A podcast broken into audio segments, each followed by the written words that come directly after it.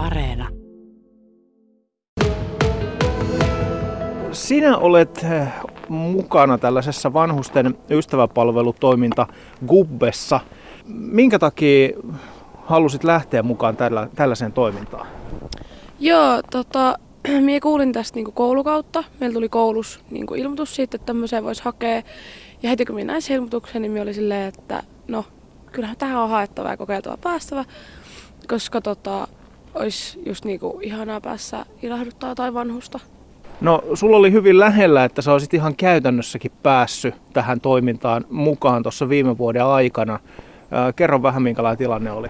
Joo, minulla oli ikäihminen, kenen kanssa meidän piti niin ruveta tapaamaan, mutta hä, hänelle sit se ei sopinutkaan omista henkilökohtaisista syistä ja sitten niin peruuntui. Ja nyt minulla on tosissaan etsinnässä uusi ikäihminen.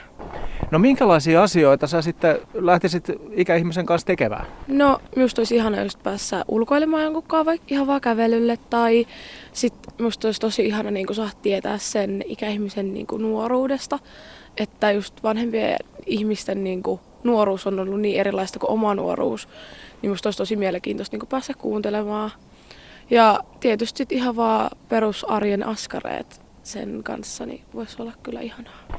No minkälaista tämä Guppe-toiminta on sitten käytännössä? Miten, miten pitkäksi aikaa siinä pitää sitten tällaiseen ystävätoimintaan sitoutua? No se sovitaan lähe, lähinnä varmaan henkilökohtaisesti niin kuin pomon kanssa, että, että kauan ollaan tässä ja että sitten sen niin kuin, oman ikäihmisen kanssa nähdään kerran viikossa kaksi tuntia ja se on niin pitkään kuin sovitaan. Mm.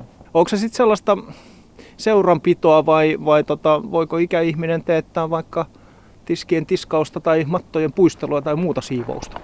No on se sitä, että vietetään vaan aikaa ja sitten tietysti voi auttaa sitä omaa ikäihmistä kaikissa näissä arjen askareissa, kuten siivoaminen ja imurointi ja kaikki tämmöinen normaali. Mm. Imatralainen Sofia Reinekoski, oletko kiinnostunut näin niin kuin ylipäätä tällaisista vanhustenhuoltoalasta? Sä oot kuitenkin nyt abiturientti ja kaikki ovet on vielä auki. Mie en ole niin ehkä ikinä ajatellut sitä niin kuin omana ammattiin sit vanhempana, mutta en mie sulkisi sitä kokonaan poiskaan. Et se voisi olla niin kuin mietinnässä, että jos sellainen ala olisikin sit se oma ammatti. No toivotaan, että sä tässä kevään aikana, talve- ja kevään aikana löydät sen oman ikäihmisen, jonka voit sitten aikaa, aikaa viettää, häntä auttaa ja niin edelleen ja oppia siinä sitten itsekin. Tota, äh, Onko tässä niinku sellaisia toiveita, että minkä ikäinen tai mitä sukupuolta sitten se ystävä, ystävä on? Minulla ei ole niinku mitään toiveita sen suhteen, että kaikki käy ja että, että se olisi vain ihanaa saada joku, kenen kanssa viettää aikaa. Äh, sait sä jotain ohjeita, vinkkejä, koulutusta niin kuin tähän, tähän ystävätoimintaan?